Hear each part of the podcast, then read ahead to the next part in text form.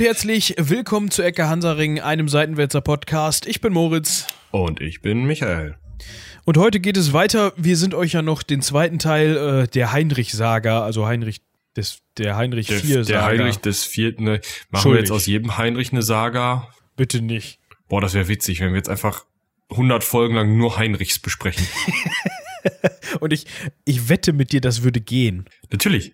Aber in diesem Fall beziehen wir uns natürlich, so wie letzte Woche, ähm, auf Heinrich den Vierten. Und zwar Vier, nicht ja, ja. Äh, äh, den, ich glaube, es gab auch noch einen französischen König, der so hieß. Äh, Und einen aber, englischen doch auch.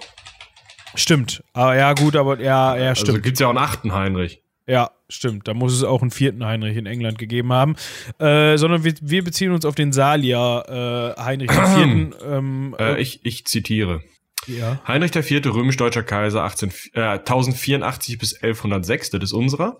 Heinrich der Vierte England, dreizehnhundertneunundneunzig bis vierzehnhundertdreizehn. Heinrich der Vierte Kastilien, vierzehnhundertfünfundzwanzig bis vierzehnhundertvierundsiebzig. Heinrich der Vierte Frankreich, fünfzehnhundertneunundachtzig bis sechzehnhundertzehn. Heinrich der Vierte Schlesien, Großherzog, die anderen waren alle Könige. Ähm, zwölfhundertachtundachtzig bis zwölfhundertneunzig. Heinrich der Vierte Bayern ist Heinrich der Zweite des Heiligen Römischen Reiches, Heinrich der Vierte Kärnten ist ein Herzog, Heinrich der Vierte Limburg, Brabant, Schlesien, Golgau, Holstein, Mecklenburg, Braunschweig, Grubenhagen, die wichtigen Fürstentümer kommen, Heinrich der Vierte Luxemburg, der Blinde, äh, Heinrich der Vierte Bar, das wäre ich auch gerne, von von der Bar, ähm, Heinrich Vordem, von Vordemont, keine Ahnung, Baden-Hachberg, zu Kastell, Nassau-Beilstein, zu Sayn, zu Ortenburg, zu Waldeck, von Heßberg, Heinrich Krapf, Bischof von Lavant und Heinrich von Berchtesgaden. Außerdem gibt es zwei Dramen von Shakespeare und ein Drama von Luigi Pir- Pirandello. Gesundheit. Also wir hätten genug Heinrichs, um die nächsten paar Folgen abzufrühstücken. Und weil ich mir sicher bin, dass unsere Zuhörer sich da wie Bolle drauf freuen, auf die ganzen Heinrich. Machen wir jetzt einen Kreuzzug. Ja. Genau. Nein, äh, an dieser Stelle empfehle ich euch natürlich, ähm, falls ihr jetzt nicht letzte Woche äh, die Folge gehört habt, also den ersten Teil zu Heinrich der Vierte, ähm, tut das. Ähm, weil sonst könnte es sein, dass ihr jetzt Verständnisschwierigkeiten bekommt und euch fragt, hä, was? Wo kommt der her? Warum setzen die mitten in der Mitte ein? Äh, wir können nur Deswegen so viel... Deswegen heißt das hier Episode zwei. Ja, genau. Äh, also Episode dreiundneunzig oder so, Teil zwei. Also nicht Teil zwei von dreiundneunzig, sondern von Heinrich. Ist kompliziert, aber ihr findet das schon in eurem Podcast-Feed, bin ich mir sicher. Ja. Äh, ihr könnt auch nochmal jetzt vor dieser Folge kurz die Kreuzzug eins Folge hören, weil der wird gleich noch wichtig, der ist nämlich gleichzeitig.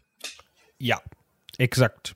Das war dieses Ding, ähm, unter anderem äh, dieses Ding auch äh, in Frankreich, ne, wenn ich mich nicht irre, die mit dem... Der Kreuzzug, ja. Ja, ja, ja. Ähm, gut, wir haben aufgehört, um das so ein bisschen nochmal aufzugreifen, äh, das letzte Mal, ähm, das ein, äh, an der Stelle, wo Heinrich sich so ein bisschen äh, mit seinen sächsischen äh, Fürsten äh, bzw. sächsischen Adligen äh, an eine Köppe gekriegt hatte. Und da gab es dann diese Situation, wo unter anderem da eine Burg äh, wegkommen sollte und das ist dann nicht passiert und dann sind so ein paar Bauern, so Zwinker, Zwinker, ähm, da hingegangen und wollten das selber machen in Eigenregie und ähm, das hat dann dazu geführt, dass äh, Heinrich der Vierte sagen konnte, da lagen aber die Gebeine eines Sohnes von ihm, ja, ne? Ähm, seines Sohnes. Ja, ich glaube, ich glaube, seine, seines früh, kurz nach der Geburt verstorbenen Sohnes und seines Vaters? Es lagen seines Onkels, Schwagers. Irgendwas, was ihm halt zumindest in, ähm, ja, wie sagt man das, äh, zumindest wichtig war, wenn man äh, den Kirchenvätern glauben darf. Also er konnte sich halt bei den Kirchenvätern beschweren, von wegen, nicht Sachsen, alle blöd, alle keine Ahnung von Kirche und so. Ja. Ja, die haben da, die haben, haben den Affront begangen und haben da die Gräber meiner Verwandten geschändet. Und dementsprechend geht das so nicht. Und das war dann für ihn dann so ein bisschen das Schlupfloch, aus dem er sich dann rauswinden konnte, ähm, aus diesen, äh, aus dieser äh, Sachsengeschichte. Und das Ganze ist dann dementsprechend zu seinen Gunsten ausgegangen. Ähm, ja. Ja, er hat in der Schlacht bei Homburg an der Unstrut, was zum Fick, ähm, einen Sieg er, äh, errungen und damit, äh, ja, die im Endeffekt die sächsischen Aufständischen erstmal in die Schranken gewiesen. Muss man auch ähm, die, zumindest in großen Anführungsstrichen sehen, weil wir kommen gleich nochmal dazu, die werden jetzt nicht unwichtiger. Äh, das ist richtig. Ich, ich gucke gerade mal, wo äh, Homburg liegt. Also es gibt einen, eine Homburg im Saarland. Nee, das passt Das kann es aber nicht sein. Wir gucken mal hier nach der Unstrut. Ein schöner Name. In Thüringen. Das hört sich doch schon unweit von Langensalza. Das ist, also, wenn du die Wetterkarte von der Tagesschau nimmst, dann ist das der Ort, den ich bisher auf einer Karte gesehen habe, der am nächsten genau an der Mitte von Deutschland dran ist. Das ist echt krass. Deutschland ist ja so ein Kopf. Und das ist ja so ein offener Mund. Also, Tschechien. Und, ähm, da kommt ja über dem Mund so eine Nase. Und wenn du von dieser Nase einfach wirklich bis zur Mitte nach Westen gehst, in einer geraden Linie, dann bist du bei Bad Langensalza in Thüringen. Ja, also kann Bad Langensalza sich als der mittigste Ort Deutschlands zieren. Ja, weiß ich nicht genau. Wahrscheinlich ist halt irgendwo fünfzig Kilometer weiter links, aber... Ja, also die Unstrut verläuft irgendwo da, Erfurt, Weimar, also, was haben wir hier noch Interessantes? Ja, Nordhausen, keine Ahnung. Kenne ich jetzt nicht. Got- Gotha, Erfurt, Weimar, etwas nördlich davon. Ähm, ah, ja. ja, jetzt wird's allerdings noch interessant. Äh, im zweiten Teil äh, von Heinrich. Und zwar müssen wir uns hier ein bisschen mit der Kirche beschäftigen ähm, und mit dem Reformpapsttum Gregors des ähm, siebten Musstest du schon wieder mitrechnen? Ja.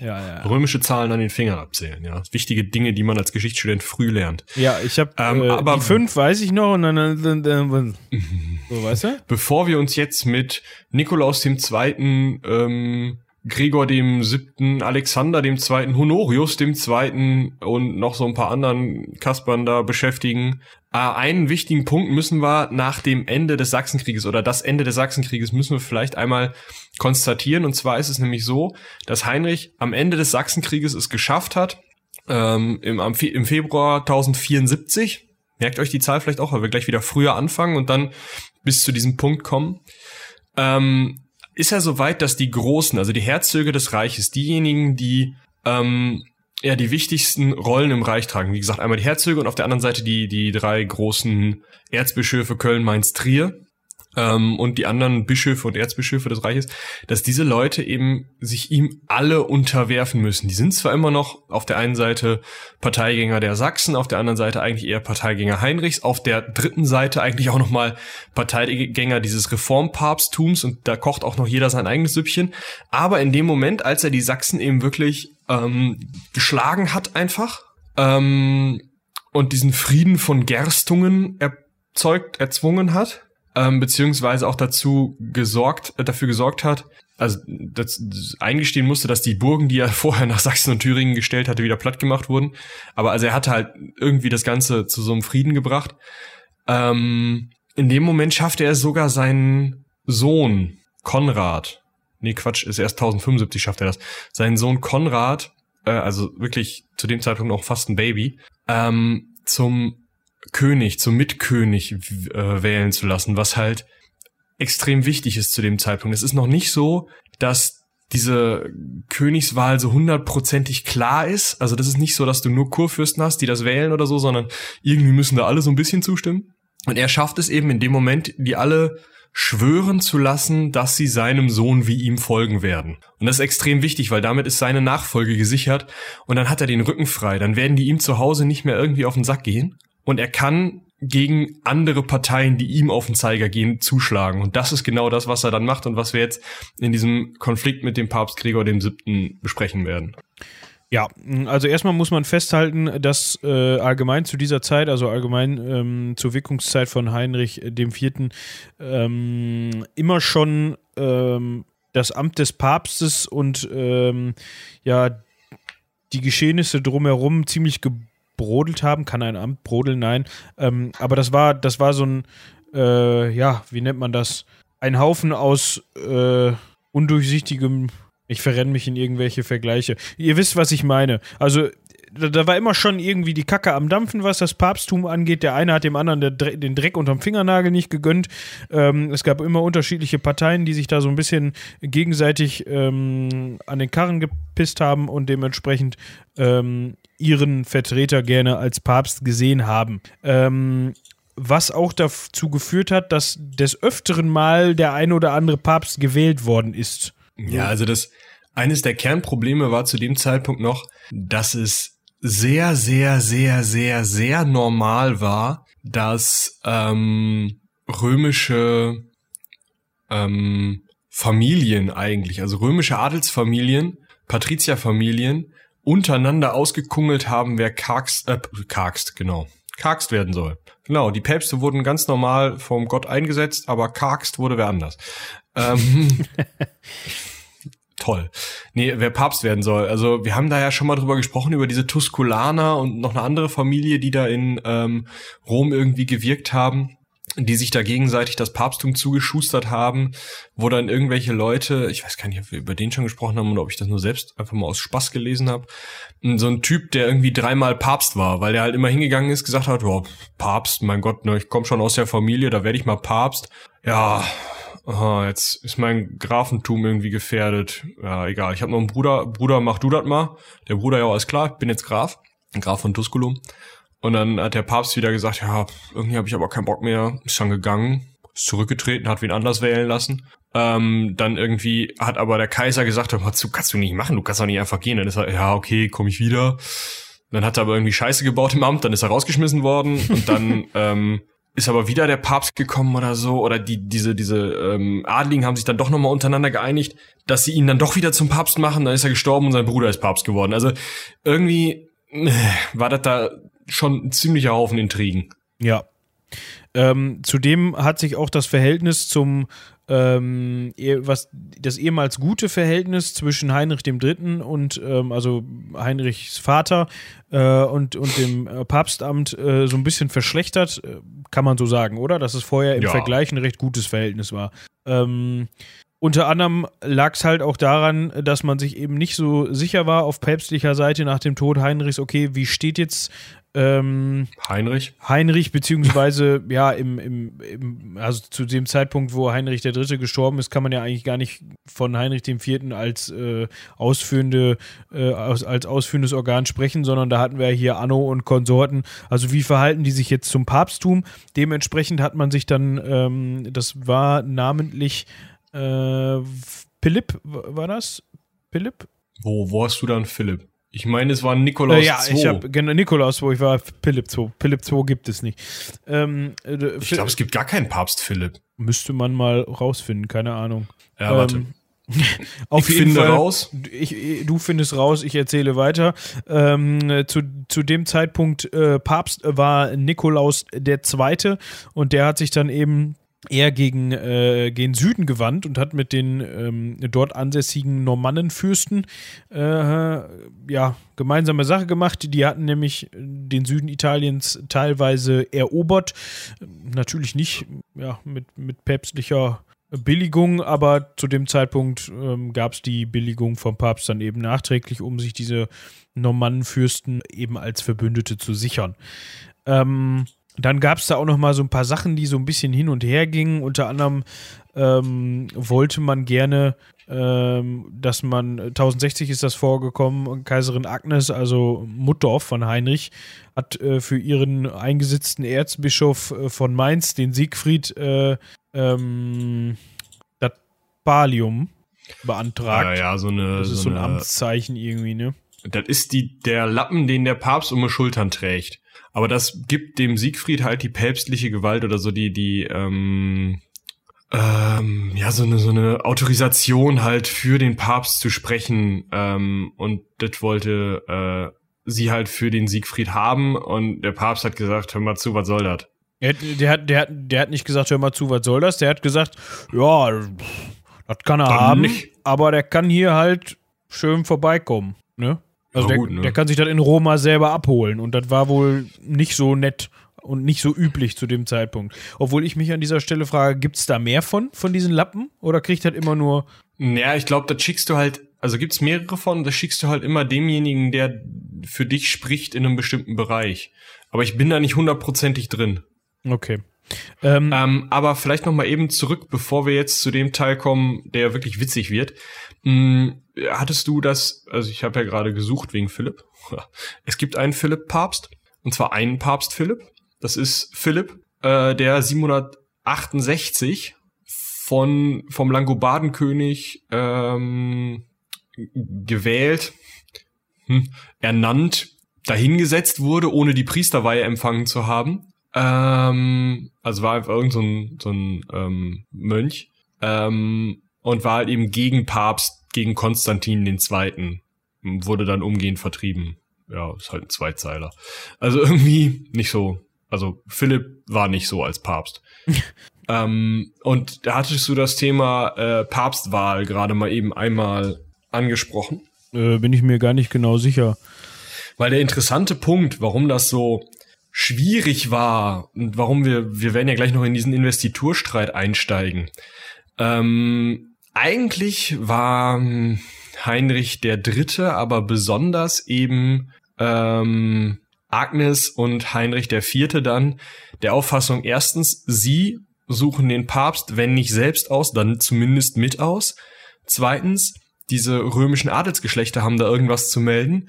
Und drittens, ähm, der Papst ist vom Kaiser abhängig. Und das, was Nikolaus der Zweite tausendneunundfünfzig gemacht hat, war nämlich das zu ändern. Und er hat nämlich gesagt, nur die Kardinäle wählen den Papst.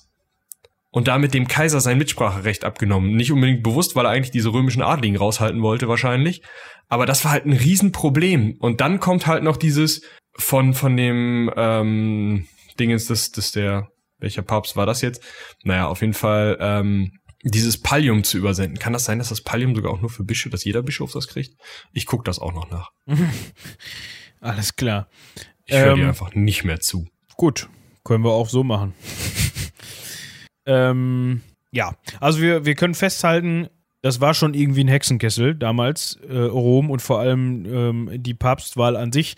Äh, schwierige Angelegenheit, äh, vor allem weil eben so viel meinten, Mitspracherecht zu haben an dem Ganzen und dann versucht haben, ihren ähm, ja, bevorzugten Kandidaten natürlich möglichst ins Amt zu drängen ähm, und so weiter und so fort. Äh, hinzu kam... Ich hab's raus. Ja. Das Pallium äh, ist das, was ich gesagt habe. Also du, du, du überträgst somit damit eben einem Bischof, einem Metropoliten, also einem Überbischof sozusagen, was halt Köln, Mainz, Trier unter anderem war, ähm, diese Papstgewalt für den Teil sozusagen oder zumindest diese höhere Kirchengewalt. Also du machst ihn damit erst zum Metropoliten, zum Erzbischof in geistiger Hinsicht. Also die Hirtengewalt des Papstes nennt man das, wird übertragen oder runtergereicht. Das ist dieses, so eine Art Lehensgeben des Papstes an den Metropoliten, also den höheren Bischof. Ähm, was natürlich spannend ist, wenn Agnes gesagt hat, hier, äh, Siggi, mach du das mal. Äh, ich ruf kurz beim Papst an, der schickt dir dann den Lappen und dann läuft das. Und der Papst hat nicht mal gesagt, ja, nee, komm, Alter, können wir nicht machen, sondern er hat nur gesagt, boah, ich guck mir den Typen erstmal an, ne? Schick den mal vorbei. Genau. So. Was natürlich... Wenn man jetzt sich das Verhältnis anguckt ähm, zwischen Papst und Kaiser, also gut, Heinrich war zu dem Zeitpunkt nicht Kaiser, aber seine Mutter hat ja den, den Kaisertitel immer noch äh, äh, inne quasi. Genau. Ähm, ist das halt schon so, ein, so eine Auflehnung oder so ein, so ein Infragestellen der vielleicht bisher bestehenden, vielleicht nicht offiziellen, aber inoffiziellen Ordnung so ein bisschen, ne? Ähm, ja. Ein Beispiel dafür ist zum Beispiel, dass ein Beispiel dafür ist zum Beispiel, genau. Ein Beispiel dafür ähm, ist, dass man äh, Oktober tausendeinundsechzig ähm, auf der Reichsversammlung den Bischof äh, Cardalus von Parma zum Papst ernannt hat, ähm, zum Papst Honorius den Zweiten. Und in Rom hat man sich gedacht, ja, also das ist eigentlich nicht so, das, was wir wollen. Wir nehmen mal lieber hier den Anselm als Papst. Das ist jetzt Alexander der Zweite. Ähm, jetzt hast du zwei Päpste. Ja, das hat jetzt nicht so ganz lange gedauert, weil beim, wir erinnern uns an den Staatsstreich von Kaiserswerth, äh, die Geschichte, wo klein, klein Heinrich äh, da mal weggekommen ist ähm, und na, nach Köln musste, in sein unliebsames Köln. Ähm, Dementsprechend hat man dann diese Entscheidung des Königshofs rückgängig gemacht. Das heißt, als dann eben die, die ähm, anderen Parteien die Macht über ähm, ja, das Heilige Römische Reich ergriffen hatten, ist dann eben der Honorius der Zweite wahrscheinlich relativ schnell seines Amtes nee, wieder enthoben worden, oder? Der kommt nochmal vor, meine ich. Oder nee, das ist Clemens, der dann vorkommt, ne? Ich glaube schon, ja. Ja, also muss nicht unbedingt sein, dass der seines Amtes enthoben wurde, weil ein Papst seines Amtes zu entheben ist nicht so eine einfache Nummer. Ähm, aber also z- zumindest ist er in irgendein Kloster gekommen und ja, ja, papstel du mal da in der Zelle. Ne? Ja. Ähm, also man erkennt auf jeden Fall schon sehr deutlich ähm, schwierige Angelegenheit. So, dann kam es dazu, dass ähm, Heinrich... Ja, Heinrich wurde erstmal mündig. Genau. Das können wir erstmal sagen. Wir erinnern uns ja noch, Schwertleite, ne? Die erste Amtshandlung war ja, boah, ich hau dem Anno auf den Sack, da habe ich keinen Bock mehr drauf, den Penner, der mich da in Köln irgendwie jahrelang eingekerkert hat ähm, und für mich gekönigt hat. Kann nicht sein, habe ich keinen Bock mehr drauf. Ich ziehe jetzt erstmal gegen den zu Felde und Mutter noch so, nee, lass mal. Und ähm, er hatte also Heinrich hatte sich dann aber schon ordentlich aufgeplustert und hat eben gesagt so, pff, ja, wer ist denn hier für die Investitur zuständig? Also wer setzt die Bischöfe ein? Und hat eben einfach gesagt, hier, Mailand ist gerade vakant, ähm, wer kann denn? Ne? Und hat da seinen eigenen ähm, Heini da auf den Thron gesetzt, auf den Bischofsthron gesetzt. Und ähm, das fand der Papst halt nicht so geil. Ja, und, und diese, was man dazu noch sagen muss, ähm, der Posten in Mailand war eben vakant, weil es vorher Auseinandersetzungen g- gegeben hatte, ähm, gerade wegen dieser angestrebten Kirchenreform, die eben au- von römischer Seite ausgekommen ist. Ne? Ähm, und dann und die geht Sache halt mit dem, wer wählt den Papst. Äh, unter anderem, genau. Und dann geht halt äh, Heinrich hin und sagt, oh, ja, sehe ich jetzt nicht so, das ist hier mein Junge, der das jetzt da macht. Ähm, genau. Dementsprechend, auch das hat der Papst äh, natürlich zu dem Zeitpunkt, das war zu dem Zeitpunkt... War das der Alex? Alex der Zweite? Nee, das war schon Gregor, ne? Sicher? Warte. Nee, der war bis dreiundsiebzig, war der Papst. Also dreiundsiebzig, zweiundzwanzigster April dreiundsiebzig war Gregor eingesetzt worden. Ja, also war das äh, zu dem Zeitpunkt noch, zweiundsiebzig war das noch, äh, gerade so noch der äh, Alex der Zweite. Das führte allerdings jetzt noch nicht so direkt dazu, dass man sich, ja, irgendwie Visier runter und ähm, öffentlich quasi aufs Maul. Aber das hat das Verhältnis auf jeden Fall schon sehr, sehr belastet. Ähm, und fünf Ratgeber des, des Königs wurden daraufhin dreiundsiebzig dann mal eben äh, ja. Von Gregor also schon, das müssen wir eben festhalten. Ja. Äh, exkommuniziert. Und das ist halt auch so eine Sache. Also da ist das erste Mal, dass wir es hier sehen, dass diese Exkommunikation als Mittel verwendet wird, um jemanden wieder in die Schranken zu weisen. Weil fünf Ratgeber des Königs aus dem Schoß der Kirche rauszuschmeißen, heißt eigentlich, er darf sich mit denen nicht mehr umgeben, er darf mit denen nicht mehr irgendwie in Gemeinschaft leben, also die nicht an seinem Hof haben, nicht auf sie hören, irgendwas in die Richtung, das ist alles Sünde. Das heißt, er hat da im Endeffekt ja die wichtigsten oder wichtige Berater des Königs einfach ausgeschaltet. Die müssen dann erstmal nach Rom pilgern und um Vergebung bitten, und ob der die dann wieder reinlässt, ist gerade bei so nicht so wichtigen Leuten, die vielleicht auch nicht irgendwie ihn herstellen können, um den Papst dazu zu bringen, sie wieder reinzulassen, echt schwierig. Ja. Ähm, dazu muss man auch eben festhalten, wir haben ja gerade gehört, wir hatten zu dem Zeitpunkt einen Papstwechsel, äh, Alexander der Zweite ist gestorben, äh, Gregor der Siebte äh, ist ihm nachgefolgt. Das Problem an dieser Geschichte war jedoch, dass die Umstände, die zur Wahl von Gregor geführt haben, be- beziehungsweise so die, die, die äh, Gegebenheiten ähm, jetzt nicht so ganz äh, ja, dem, dem, dem normalen äh, Vorgang entsprochen haben. Das heißt, ähm, die vorherrschenden Papstwahldekrete, Dekrete, diskrete, schönes Wort, ähm, wurden da dann auch mal nicht ganz so ernst genommen. Das ist für später noch wichtig. Stimmt. Ähm, und was auch wichtig ist, Gregor hat ganz im Sinne seines Vorgängers natürlich mit dieser Kirchenreform einfach mal weitergemacht. Ne? Also das war jetzt äh, äh, schon ihm relativ wichtig, dass der Papst, dass das Papsttum sich auch irgendwie so ein bisschen vom Kaisertum loseisen konnte und ähm, seine Gewalt auch so ein bisschen eigenständig ausführen konnte. Nicht nur so ein bisschen, sondern wenn es nach ihm geht, natürlich auch vollständig.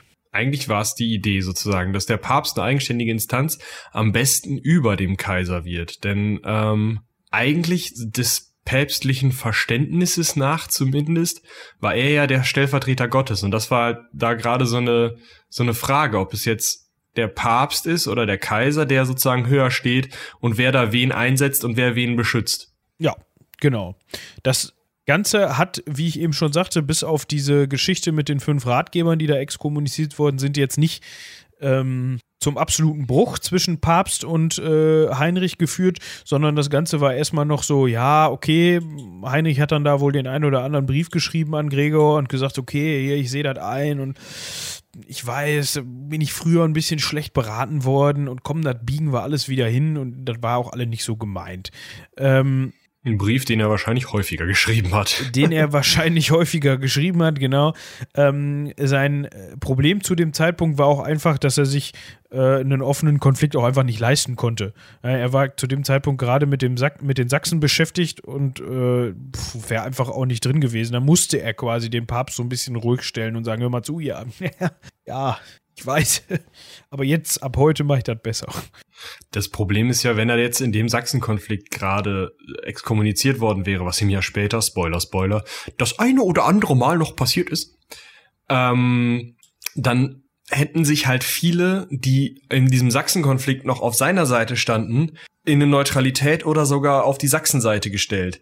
Weil sie gesagt hätten, ich kann nicht mit einem Exkommunizierten zusammenarbeiten, das darf ich nicht. Also einfach aus, ne, hier, ich bin dann ja äh, böse und Sünder und keine Ahnung was, wenn ich mit so jemandem zusammenarbeite. Und ähm, vielleicht haben die Sachsen ja doch recht. Die sagen, der ist ein Diktator. Wenn der Papst schon sagt, hm. Ja. Und de- dementsprechend, ja, war es halt saugefährlich in dem Moment. Deswegen hat er so ein bisschen zurückgerudert und den Schwanz eingezogen. Aber nur bis zu dem Zeitpunkt, wo er sich sicher war, dass das Ganze mit den Sachsen nicht mehr in die Hose gehen kann. Ähm, als die Sache nämlich durch war und er sich wieder stark gefühlt hat, hat er sich gedacht, so, wir hatten ja damals schon den Streit ähm, äh, um Mailand, um das Erzbistum Mailand. Da setzen wir jetzt mal hier den, äh, den äh, Tedald ein. Auch ein schöner Name.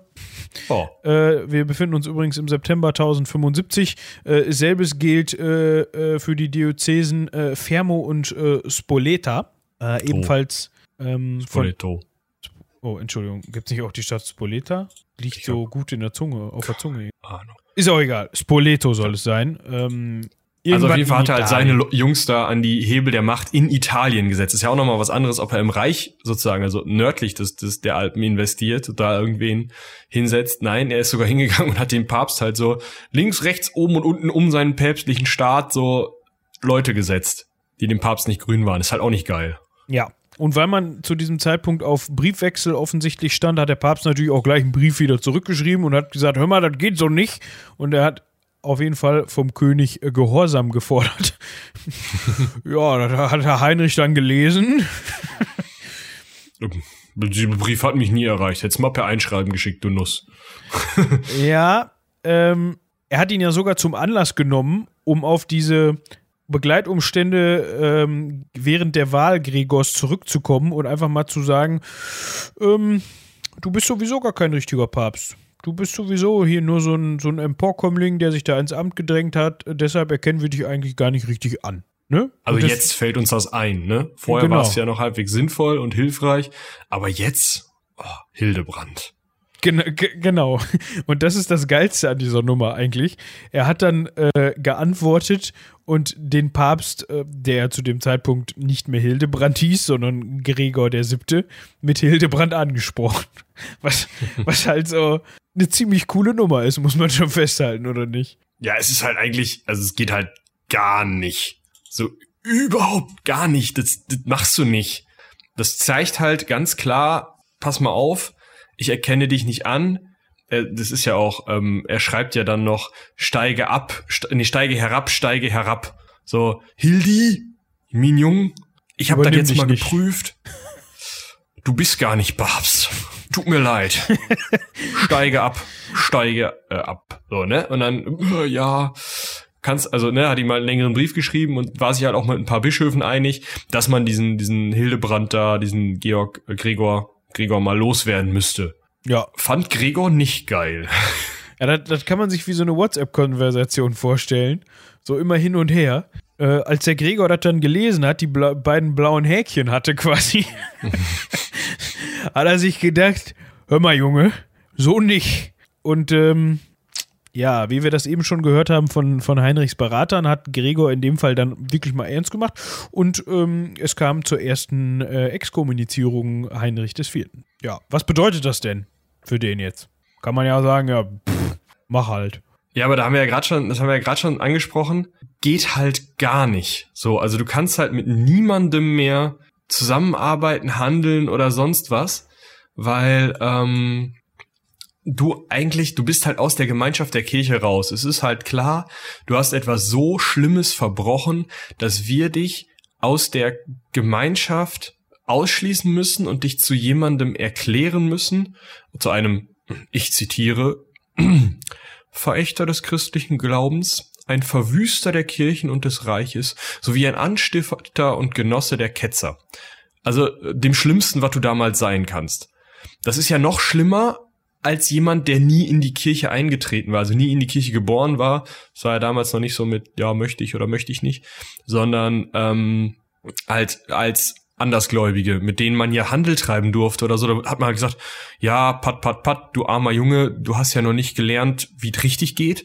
Und bei Heinrich hat man halt gesagt, hör mal zu, du hast, du bist in der Gemeinschaft der Kirche gewesen, du wusstest oder du kennst die Regeln der Gemeinschaft der Kirche und du stellst dich absichtlich dagegen und du begehst Verbrechen gegen die Kirche, deswegen müssen, musst du aus der Kirche oder fliegst du halt aus der Kirche raus und kein Christ mehr ist verpflichtet, seinen Treueid dir gegenüber einzuhalten. Und das ist halt ein Riesenproblem für so einen König, weil wir haben das, ist ja vielleicht in unseren letzten Podcasts durchaus mal rausgekommen, das ist ja ganz oft so, dass diese ähm, Konstellation, diese Machtkonstellation nur auf ähm, ja Absprachen basieren eigentlich, nur auf so einem so einer Art Handschlag oder vielleicht einem, einem, ähm, einem, einer Urkunde, wo dann halt drin steht, ich beleihe dich, ich der König beleihe dich persönlich als mein Herzog, belehne dich dann mit dem Herzogtum Schwaben, keine Ahnung, und damit bist du mir zu Treue und Heerfolge verpflichtet.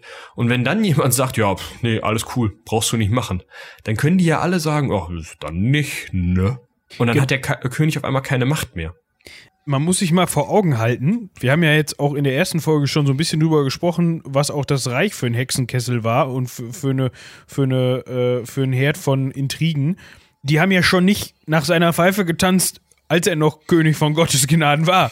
Also man kann sich als vorstellen, sie immer noch sein, ihre Treueide halten mussten, haben sie schon ihre Treueide nicht gehalten. Ja, man kann sich vorstellen, das ist besonders scheiße, wenn jetzt auch noch der Papst ankommt und sagt, hör mal zu, Jungs, der da auf dem Stuhl Easy. sitzt, der hat eigentlich gar nichts mehr zu sagen. So, ja. Und dann kommt halt der Moment, wo die ähm, Fürsten sozusagen sich eben entscheiden müssen, stellen sie sich auf die Seite des Papstes, der gerade den König für null und nichtig erklärt hat, oder stellen sie sich auf die Seite des Königs, der gerade den Papst rausschmeißen wollte. Und das ist halt, gerade wenn man in so einer sehr gläubigen Zeit ist, also bis Mitte letzten Jahrhunderts, halt eine relativ einfache Wahl. Ja, genau. Ähm, also wir haben jetzt, können jetzt alles in allem festhalten, ist jetzt für Heinrich belastend. Naja, so schlimm ist es nicht, ne? Also der Papst hat ja gesagt, hey, alles cool, wir lassen dir mal eine Frist bis ersten August tausendsechsundsiebzig, dann bist du raus aus der Nummer und dann musst du halt kriechen kommen. Und Heinrich ist kriechen gekommen. Ja, das hatte aber unter anderem auch damit zu tun, dass man, dass er im Reich halt auch Stress gekriegt hat, ne?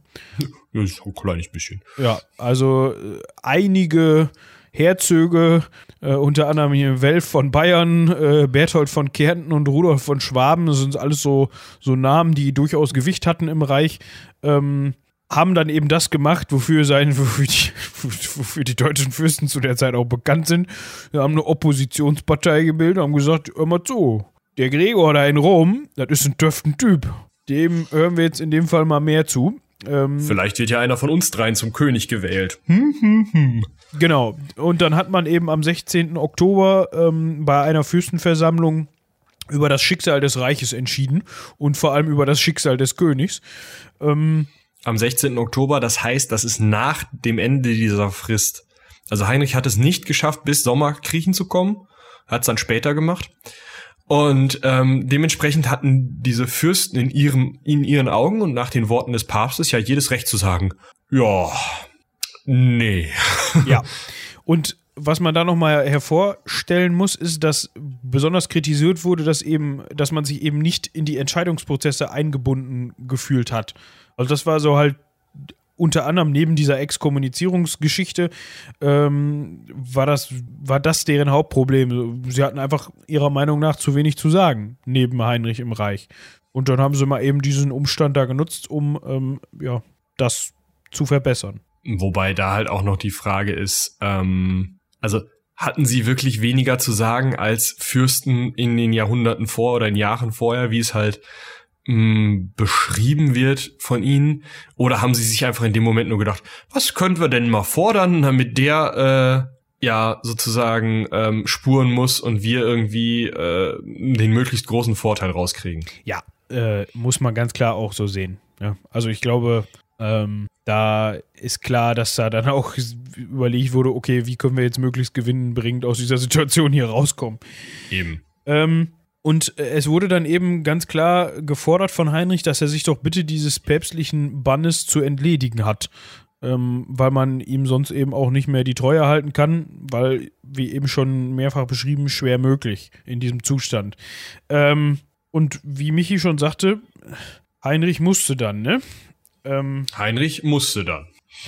Genau. Aber ja, das Problem war, die waren ja nicht doof. Ja, das ist so geil. Die drei, die drei Herzöge. Was machst du, wenn die einzige Chance deines Königs ist, durch eines deiner drei Herzogtümer, Bayern, Schwaben oder Kärnten zu laufen, um dann zum Papst zu kommen und bei dem Abbitte zu leisten? Du möchtest das aber nicht, sondern du möchtest eigentlich möglichst, also am besten wäre natürlich, wenn dieser König vielleicht ähm, unglücklich stolpert, eine Grippe bekommt oder sowas und du dich dann zur Königswahl stellen kannst. Oder wenigstens dieser Konrad dann König wird, der ja dann zu dem Zeitpunkt irgendwie vier ist, wo man dann nochmal so einen Stunt bringen kann wie mit Köln, nur vielleicht kann man den dann ja nach Bayern entführen, mal gucken. Genau, du machst erstmal die Alpenpässe zu. Ja, jetzt fragt man sich, wo kann man denn noch rum? Dauert ein bisschen länger, aber in, in Burgund, äh, über Burgund, das wäre noch eine mögliche Route. Ähm, ist im Winter nur halt, ich, gut, ich meine, über Alpenpässe im Winter ist auch blöd, aber es war halt nochmal ein möglichst großer Umweg, ähm, durch Burgund zu reisen für Heinrich. Blieb ihm aber nichts anderes übrig. Ähm, und dann äh, hat man vielleicht schon mal von gehört, sein Reiseziel war die Burg Canossa. Nachdem ja, der den Gang nach Canossa als solchen kennt man ja. Ja, ähm, als der Papst nämlich erfahren hat, dass der Heinrich unterwegs ist, in irgendwelcher Art und Weise, ist er nämlich nach Canossa aufgebrochen. Da hat sich nämlich eine Verbündete von ihm aufgehalten, Mathilde von Tuszien. Und die sollte Tuszien, dann eben... Tuszien, Tuszien, Tuszien ist, glaube ich, richtig. Ja. Mathilde, ich halten wir Mathilde fest. Ähm, wahrscheinlich hatte der Papst Angst, dass der Kaiser nicht alleine oder in, in, mit kleinem Gefolge kommt, was er so vor den Toren Roms hätte entspannt abwehren können, sondern dass der halt mit einem größeren Aufgebot aus dem Reich, vielleicht irgendwelchen Sachsen oder so, kommt und dann halt das Problem auf einem anderen Weg aus der Welt schafft. Und es wäre natürlich auch im Bereich des Möglichen gewesen, je nachdem, wie sehr die ähm, norddeutschen Fürsten auf der Seite des Kaisers gestanden hätten, dass der eben mit einer relativ großen Armee kommt und einfach den Gregor eben händisch absetzt. Ja. Und davor hatte der eben Angst, deswegen hat er sich in eine Burg zurückgezogen. Genau. Ähm, dass das natürlich alles andere als ein großes Aufgebot war, mit dem ähm, Heinrich da angekrochen und gekrochen ist, das richtige Wort gekommen ist. Ähm, da konnte ja keiner mit rechnen. Ähm, Wie beschreibt es unser Lieblingschronist Lampert von Hersfeld so schön?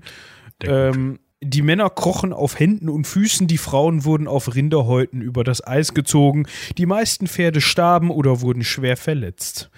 Ähm, Schade. Schade, genau. Ähm, und so kam dann angeblich Heinrich auch dann eben in Canossa an.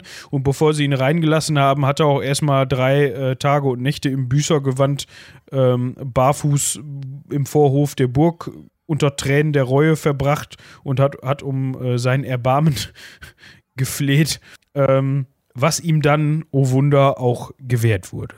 Genau, man sieht das heute als politisches Manöver. Also man sieht es weniger aus der Sicht, dass der ähm, König Heinrich wirklich Angst hatte. Also gerade von den kirchenseitigen ähm, Chronisten wird es so beschrieben, dass er halt in den Schoß der Kirche zurück möchte und dass er Angst hat, eben in die Hölle zu kommen und hm, hm, hm. Ne, dass das vor Gott auch irgendwie nicht cool ist, was er da macht und so, besonders wo ihm der Papst das jetzt so augenscheinlich äh, gemacht hat, dass das eben blöd ist. Ähm, auf der anderen Seite sieht man das eben so, dass ja Heinrich eigentlich nur geguckt hat, dass er den Papst als Gefahrenfaktor und diese Exkommunikation als Schwierigkeit im Reich wieder ausschalten kann und seine Italienpolitik weiter durchziehen kann, also weiterhin irgendwie zumindest die Chance behält und nicht auf die Forderung des Papstes eingeht, die Chance behält, in Italien und im Reich die Bischöfe auszusuchen und möglichst eben irgendwie seine Schäfchen ins Trockene zu kriegen. Das ist eine ganz interessante Sache. Da gibt's auch heute noch ähm, ja viel Diskussion drüber. Also die ältere Generation von Forschern äh, sieht es, sieht es eben ganz klar als taktischen Schachzug. Ähm, Die neuere Forschung ähm, sieht es eher so als eine, ein neues Bündnis zwischen äh, Kaiser und Papst, wobei das gerade im späteren vielleicht ein bisschen schwierig zu halten ist. Also da müsstet ihr euch vielleicht mal ein bisschen in die Fachzeitschriften fühlen, um da ähm, die verschiedenen Artikel äh, euch reinzuziehen und die Meinungen ein bisschen zu studieren, wenn ihr da Bock drauf habt. Wenn man da Bock drauf hat, kann man auch lassen. Ähm, ich fand diese Anekdote noch ganz witzig, äh, dass man dann, nachdem man die Verhandlungen geführt hat und eben klar war, okay, ähm, Heinrich kehrt eben als äh, reumütiger ähm, äh, König wieder zurück in, die, in, den, in den Schoß der Kirche, äh, gab es eben ein gemeinsames Mahl und Heinrich soll dann ähm, sich nicht besonders königlich verhalten haben, sondern ähm, ja, nichts gegessen haben, nicht besonders gesprächig gewesen sein und ähm, habe mit seinem Fingernagel auf der Tischplatte herumgekratzt. Naja gut, wenn du dich langweilst, ne, irgendwas musst du ja machen. Ja. Ähm, Aber das ist auch irgendwo nachvollziehbar, weil ähm, wenn du halt Tischgenosse eines anderen warst, hattest du dadurch mh, Pflichten dem gegenüber. Also einfach dieses, ähm, du hast mit dem zusammen gegessen, daher bist du dem als Gast und Gastgeber irgendwo verpflichtet, ihm auch noch einen Gefallen zu tun oder ihm den Gegengefallen zu erweisen und so. Deswegen. Ja, das ist ja halt so eine symbolische Handlung irgendwie, ne, die so ziemlich bedeutungsträchtig ist. Genau. Und gerade zu der Zeit wahrscheinlich auch noch ganz anders gewertet wurde. Eben. Ja. Ähm, gut. Also, das war der Gang nach Canossa. Ähm, Heinrich kehrt äh, mehr oder weniger reumütig in den Schoß der Kirche zurück, wie wir eben schon festgehalten haben. Ähm, was natürlich nicht dazu geführt hat, dass es jetzt bei den enttäuschten Herzögen und Fürsten innerhalb des Reiches weniger Stress gab, würde ich mal sagen. Naja, dieser Punkt, dass die weiterhin an der Macht beteiligt werden wollten, war ja immer noch da. Und Heinrich hatte ja seine Politik nicht wirklich geändert, sondern er war nur einmal ähm, nach äh, Italien gegangen und hatte gesagt, ja, sorry. Ja? Insofern, klar haben die Fürsten irgendwie immer noch gesagt, so geht das nicht. Ja. Und den ist dann tausendsiebenundsiebzig zu ihrem hundertelften Geburtstag. Genau. Nichts Besseres. In der Hoffnung, dass Heinrich verschwindet. Ja. Rudolf von Schwaben ähm, zum gerechten König, Lenker und Schützer des ganzen Reiches zu erheben. Ja, ich sag mal so, ne? Es war ja vorher schon so diese Stimmung da gewesen, ja, wenn wir den, den Heinrich mal los sind, dann kann ja einer von uns König werden. Vielleicht der Rudolf von Schwaben. Hm. Der hat ja mit die, die ähm, Gebirgspässe zugemacht. Das ist der eine Punkt. Und der andere Punkt ist, was machen deutsche Fürsten immer, wenn sie mit dem Kaiser oder König nicht einverstanden sind? Dieser Stunt mit dem Gegenkönig, den gab's noch fünfhundert Jahre später. Das haben die immer gemacht. Ja. Äh, der Papst hat daraufhin gesagt, also ich meine, natürlich wurden dann ein paar, ähm, ein paar Forderungen gestellt und am, äh, am sechsundzwanzigsten März wurde dann dieser Gegenkönig auch äh, vom Erzbischof Siegfried äh, von Mainz äh, gekrönt und gesalbt. Wir ja. erinnern uns, der Typ, wegen dem Anteile des Streits losgegangen waren, ähm, weil ja Mathilde, also weil er nochmal extra nach Italien musste, um das Pallium zu kriegen.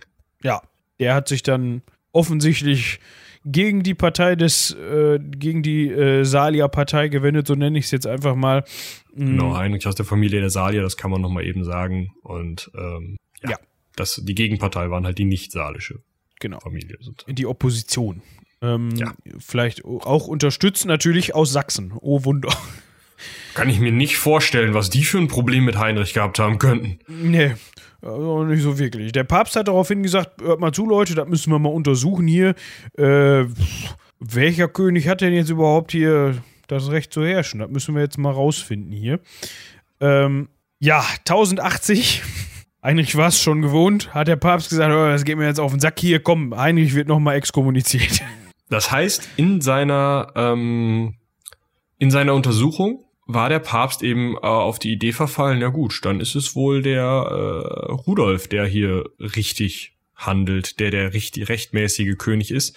Wichtig ist auch noch, das Investiturverbot für Heinrich wurde verschärft. Also der durfte noch weniger, als er es eh vorher schon durfte, in der Auffassung des Papstes Bischöfe einsetzen. Und das ist ein extrem wichtiger Punkt, gerade wo es so viele geistig, äh, geistliche Fürstentümer im äh, Reich gibt. Wenn du die Hälfte deiner Bischöfe, also beziehungsweise die Hälfte deiner Unterfürsten nicht mehr selbst auswählen darfst, wie sollst du den Bums dann regieren? Genau.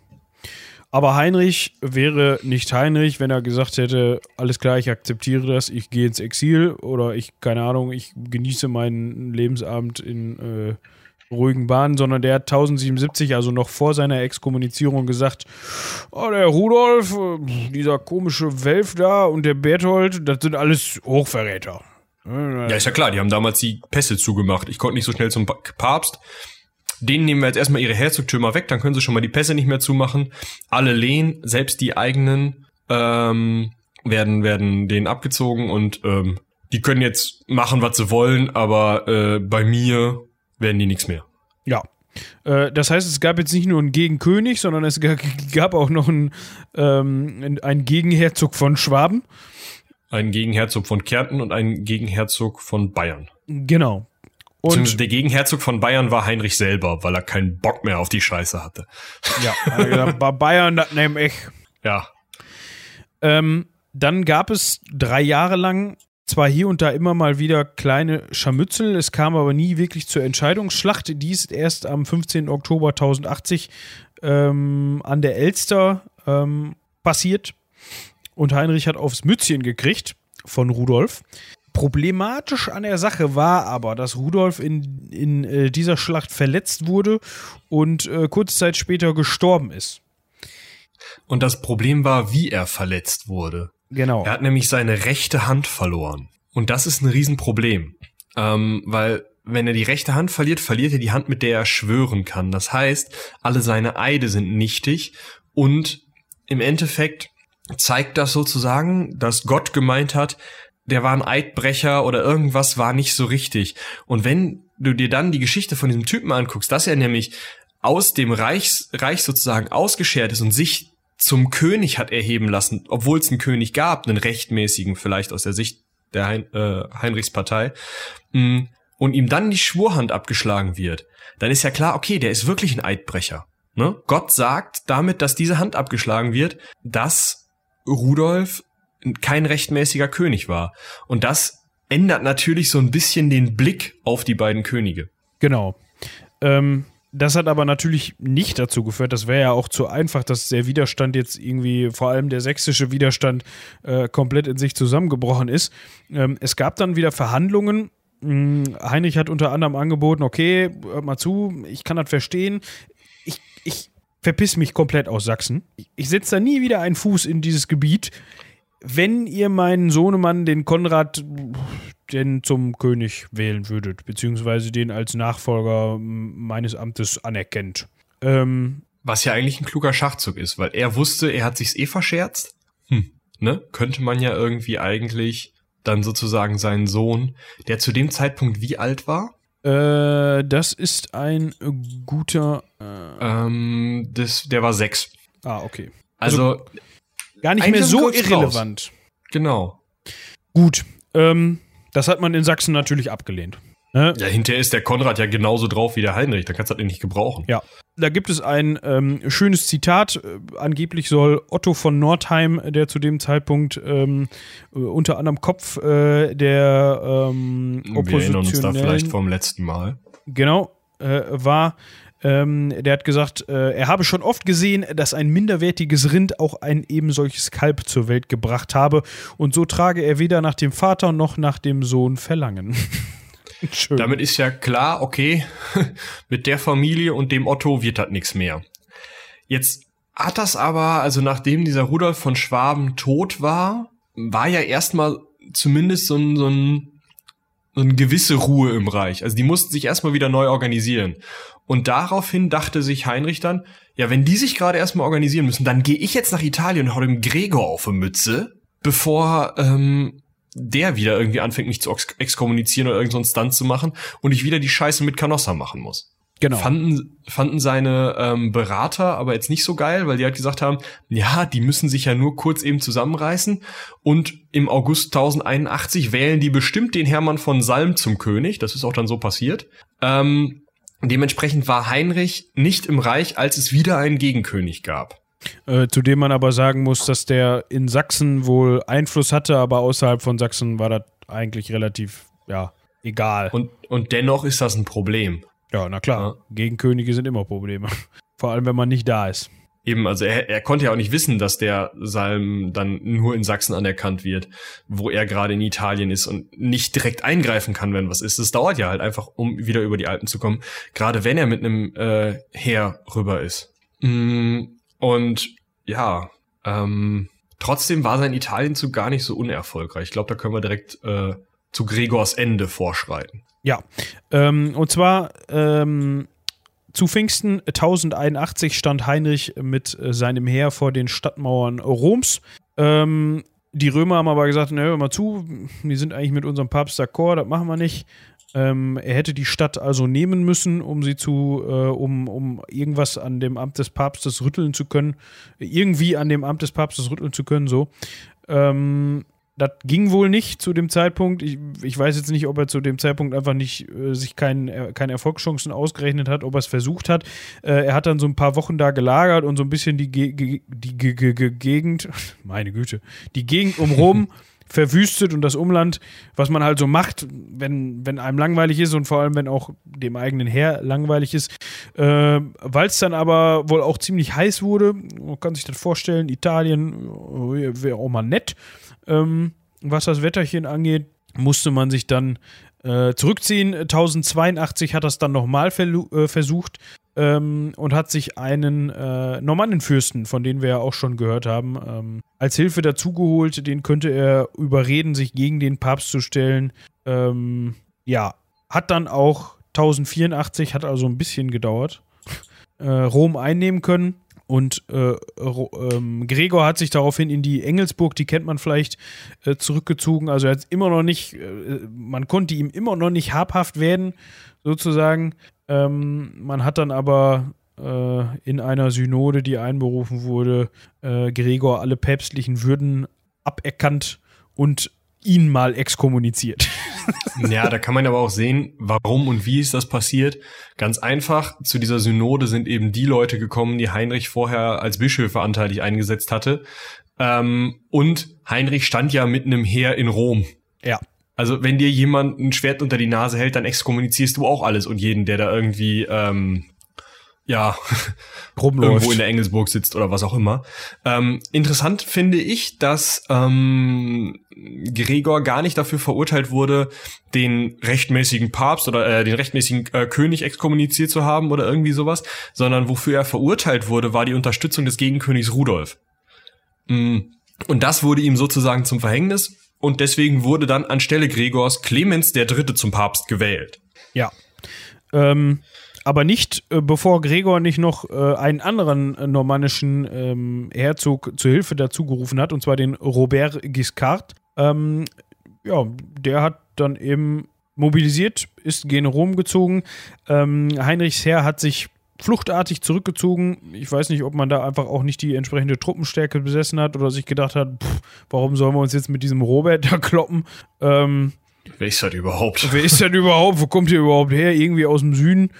ähm, nee, lass mal nicht machen. Und der Robert hat dann Gregor befreit, Rom geplündert und weil er, weil das ja auch gute Tradition ist, angezündet. Gleich mal angezündet, genau.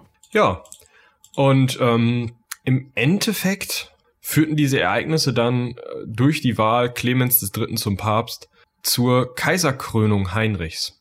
Und zwar, wie alt war er da zu dem Zeitpunkt? Wenn wir gerade gucken, vierunddreißig. vierunddreißig. Und er war ja schon relativ lange, wenn er mit, wie alt ist, also er ist fünfzehn an die Macht gekommen. Oh, da kann man ja schon mal neunzehn Jahre als König und dann, ja. Ja.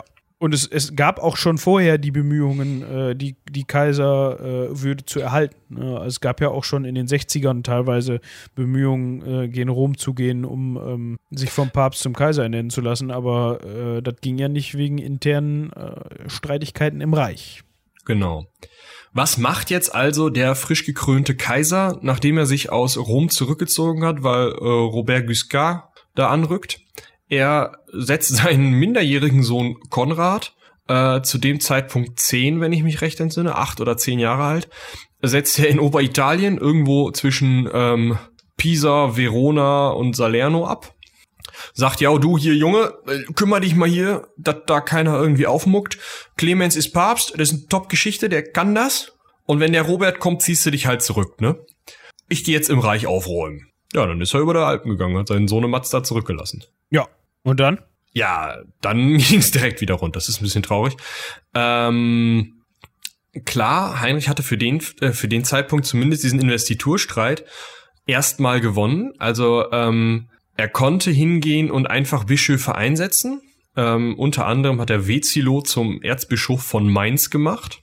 Ähm, und andere Bischöfe, die zur gregorianischen Ka- äh, Partei gehörten und eben eigentlich diese Kirchenreform mit durchsetzen wollten, ähm, konnte er ähm, absetzen und exkommunizieren, unter anderem Bischof Hermann von Metz. Ähm, also er hat sozusagen jetzt so ein bisschen ja die seinen Sieg eingefahren, hat die Leute ähm, beseitigt, die er nicht gebrauchen konnte, und den Leuten, die ihm lange ähm, geholfen haben, eben Ämter verschafft, wie eben dem Vezilo. Oder, was vielleicht ein ganz interessanter ähm, ja, Seitenpunkt ist, äh, Wratislav von Böhmen wird zum König erhoben. Und ähm, das ist eben dann wichtig, wenn später, oder ist natürlich auch jetzt für Wratislav nicht so ungeil, König zu sein, aber später, äh, erinnert euch vielleicht an die früheren Folgen, mh, waren die Österreicher ja immer Könige von Böhmen. Und da kommt eben diese Königswürde her, dass es überhaupt eine Königswürde in Böhmen gibt. Ähm, das ist also schon, das kannst du auch nur als Kaiser machen. Also bevor Heinrich Kaiser war, konnte er das nicht, weil er dann ja jemanden in seinen eigenen Stand erhoben hätte. Und das durfte er nicht. Dementsprechend, durch diese Kaiserwürde hat er auch direkt genutzt. Und ähm, ja, dann hat er sich im Endeffekt direkt wieder mit seiner Opposition angelegt. Mit den, ähm, mit den scheiß Sachsen. Boah. Ja, das ist äh, wirklich eine großartige Episode in diesem äh, Malmsheimer Epos, kann man es ja fast nennen. Man sollte es verfilmen. Ähm, den wir da äh, zur zum Auftakt, sag ich mal, dieses äh, dieser Podcast-Reihe genommen haben. Ähm, ja, er hat sich mit den Sachsen angelegt. Das ging aber ganz gut. Ja. Weil der Otto von Nordheim, äh, Nordheim, hat die Füße hochgerissen. Bischof Burkhard von Halberstadt hat die Füße hochgerissen. Das heißt, die Köpfe dieser Oppositionsbewegung waren weg und diese gesamte Bewegung zersplitterte eben. Außerdem hat der Gegenkönig Hermann von Salm, der ja sowieso schon nur in Sachsen ähm, ja tätig war, hatte so wenig Erfolg, dass man auch gar nicht mehr einen Dritten gefunden hatte, der sich da vor den Karren spannen ließ, sodass ähm, im Endeffekt Sachsen zersplittert, aber in Opposition dalag. Und erst tausendachtaundachtzig, also vier Jahre nach der Kaiserkrönung, ähm, ist es dann geschafft worden, dass es so einen so einen Friedensschluss gab. Ja. Ähm, allerdings ist es nicht so, dass das jetzt heißt, dass da komplett Ruhe ist. Wir haben ja jetzt schon mehrfach von irgendwelchen Friedensverhandlungen und Friedensschlüssen in Sachsen gehört. Auch da, es brodelt immer noch so ein bisschen. Und wir erinnern uns auch das, was der da schon verstorbene Otto von Nordheim über den Konrad gesagt hat. Also irgendwie so richtig, dass sie sich grün sind, immer noch nicht. Ja, es ist halt Sachsen und Heinrich, wie wir schon sagten. Da die haben sich halt in der Haare. Die können sich auch, da ist halt so viel böses Blut zwischen denen. Ja. Da kann man nicht einfach vergessen. Ähm, so, jetzt könnte man ja sagen, okay, das ist alles wieder gut in Sachsen, das Reich ist erstmal befriedet wieder. Ähm, zwischendurch ist ihm dann noch äh, seine Frau verstorben. tausendsiebenundachtzig ist Wir erinnern Bertha uns, die gestorben. Bertha, die er erst nicht haben wollte und dann gesagt hat, na gut, wenn der Papst jetzt sagt. Ja. Ähm, und gleichzeitig, also nicht gleichzeitig, sondern im selben Jahr hat er noch seinen Sohn Konrad, ähm, also den, den er erstmal in Italien hat äh, sitzen lassen, ähm, in Aachen zum König krönen lassen, weil auch das konnte er ja. Also wir hatten das ja eben schon bei Wratislav mitbekommen, äh, das konnte er natürlich jetzt auch eben mit seinem Sohnematz äh, ganz gut machen. Ähm, hat dann zwei Jahre später geheiratet und zwar äh, Praxedes. Also Heinrich, nicht Konrad, hat eine Praxedes, die dann Adelheid genannt wurde, weil niemand diesen Namen aussprechen wollte. Ja, das ähm, war ja. die Tochter des Großfürsten Veselvolot, Veselvolot, oh Gott, Veselvolot, Ves- Ves- Ves- Ves- Tja, ein W S E W zu kombinieren, das ist schon schwierig. Und dann Ollot, Ollot kann ich. Ähm, ja, ihr könnt uns ja mal eine E-Mail an, äh, das hatten wir ja häufiger schon, an Veselvolot den ersten von Kiew at seitenwälzer punkt de, ein Wort, ähm, schreiben äh, mit einer Sprachnachricht, wie man das ausspricht. Ja. Ähm, die hat er dann geheiratet. Jetzt gab es aber natürlich, wie man sich das denken kann, die Front, die man am längsten in Ruhe lässt, an der gibt es dann wieder Probleme. Genau, also Konrad ist ja jetzt über die Alpen nach Aachen, damit man dem diese Königskrone aufsetzen kann und ihn zum Mitkönig, zumindest oder zum römischen König machen kann, um ihn eben schon mal als Nachfolger klar einzusetzen und festzuhalten. Was ist jetzt aber passiert? Man kann es sich denken, Italien fängt an zu rebellieren. Genauer gesagt äh, fängt der gregorianische, jetzt könnte man denken, Moment, der Gregor ist doch inzwischen schon tot. ähm, Der hat nämlich inzwischen einfach auch wahrscheinlich an äh, Altersschwäche die Hufe hochgerissen. Äh, der Gregor- gregorianische Gegenpapst Urban der Zweite konnte sich gegen Clemens der Dritte, wir erinnern uns, äh, Heinrichs äh, Kandidaten, durchsetzen. Was nicht so gut war für den Heinrich. Das ist eben das Problem. Also eigentlich war Clemens, der ja eingesetzt worden war von Heinrich, irgendwie als, ja... akzeptiert, durchgebracht worden. Nur irgendwann war eben Urban anerkannt und hatte es geschafft, dadurch, dass er zwischen Frankreich und Italien hin und her reist, in Frankreich und Italien eben eine, ähm, eine Anerkennung für sich hinzukriegen. Und damit hatte man wirklich zwei Päpste, den einen im Nordteil des Reiches anerkannten Clemens und den Urban. Und das war ein Riesenproblem, besonders weil der Urban dann natürlich auch noch Mist baut, ne? Ja. Willst du jetzt nicht diese lustige Ehenummer erklären? Ach so, doch, natürlich. Ich musste mich nur gerade orientieren. Ähm, der Urban hat sich gedacht, so eine Heirat, die kann ja schon mal für interessante Konstellationen zwischen zwei Parteien sorgen. Das kann man jetzt auch falsch verstehen. Also der Punkt, was Urban sich gedacht hat, ist, wen können wir miteinander verbünden, um dem Kaiser möglichst großen Schaden zuzufügen? Ja. So. Und was, welche Leute waren diejenigen, die am meisten ähm, gegen Heinrich opponierten? Das waren diese ehemals Großen, ne, wir erinnern uns, Robert von Schwaben, irgendwer von Kärnten und Welf von Bayern. Ja. Und vor allem der Welf, dem hatte man ja dann eigentlich sein Erbrecht vorenthalten, weil Heinrich sich gesagt hat, ach, Bayern ist eigentlich ganz nett hier, so mit dem Chiemsee und so, das nehme ich mal. Ähm, und dementsprechend, wir erinnern uns an Mathilde von Tuszien.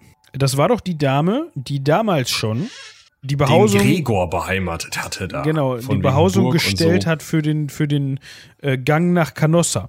Äh, diese Dame, inzwischen doch in, in ein äh, höheres Alter gekommen, nämlich dreiundvierzig Jahre alt zu diesem Zeitpunkt. Wir befinden uns übrigens im Jahr tausendneunundachtzig. Ähm, die hat sich den achtzehnjährigen Welf angelacht, also den, den eigentlichen Erben Bayerns. Also eigentlich hat Urban die zusammengelacht. Ja, aber ich sag mal so, also die, die Mathilde da, die hat bestimmt auch nicht gesagt, nee, ich will einen lieber in meiner Altersklasse. Weiß ich nicht. Kannte den Welf, kenne den Welf auch nicht. Eben, also ich weiß gar nicht, ob die sich überhaupt kannten. Ähm, interessant ist, also in der Rezeption ähm, wird das Ganze als Scheinehe gesehen. Ähm, also die haben sich wohl oder wurden wohl eben verheiratet, gerade eigentlich nur noch aus politischen Gründen. Besonders wenn man sich ähm, überlegt, dass Mathilde zu dem Zeitpunkt zum einen ja keine Kinder mehr bekommen konnte, was ein schwieriger Punkt ist, wenn du halt der neunzehn, nee, sechzehnjährige Erbe, äh, hoffentlich Erbe eines Herzogtums bist. Dann willst du ja, musst du ja Kinder haben. Geht ja gar nicht anders. Du brauchst ja einen Nachfolger. Und das zweite Problem, und das war wahrscheinlich noch das viel größere Problem, Mathilde von Tuszien hatte ihren gesamten Besitz bereits dem Papst überschrieben, weil die dachte, ich werd nichts mehr hier. Ja. Das heißt, es war halt nicht sinnvoll, außer eben aus politischen Gründen.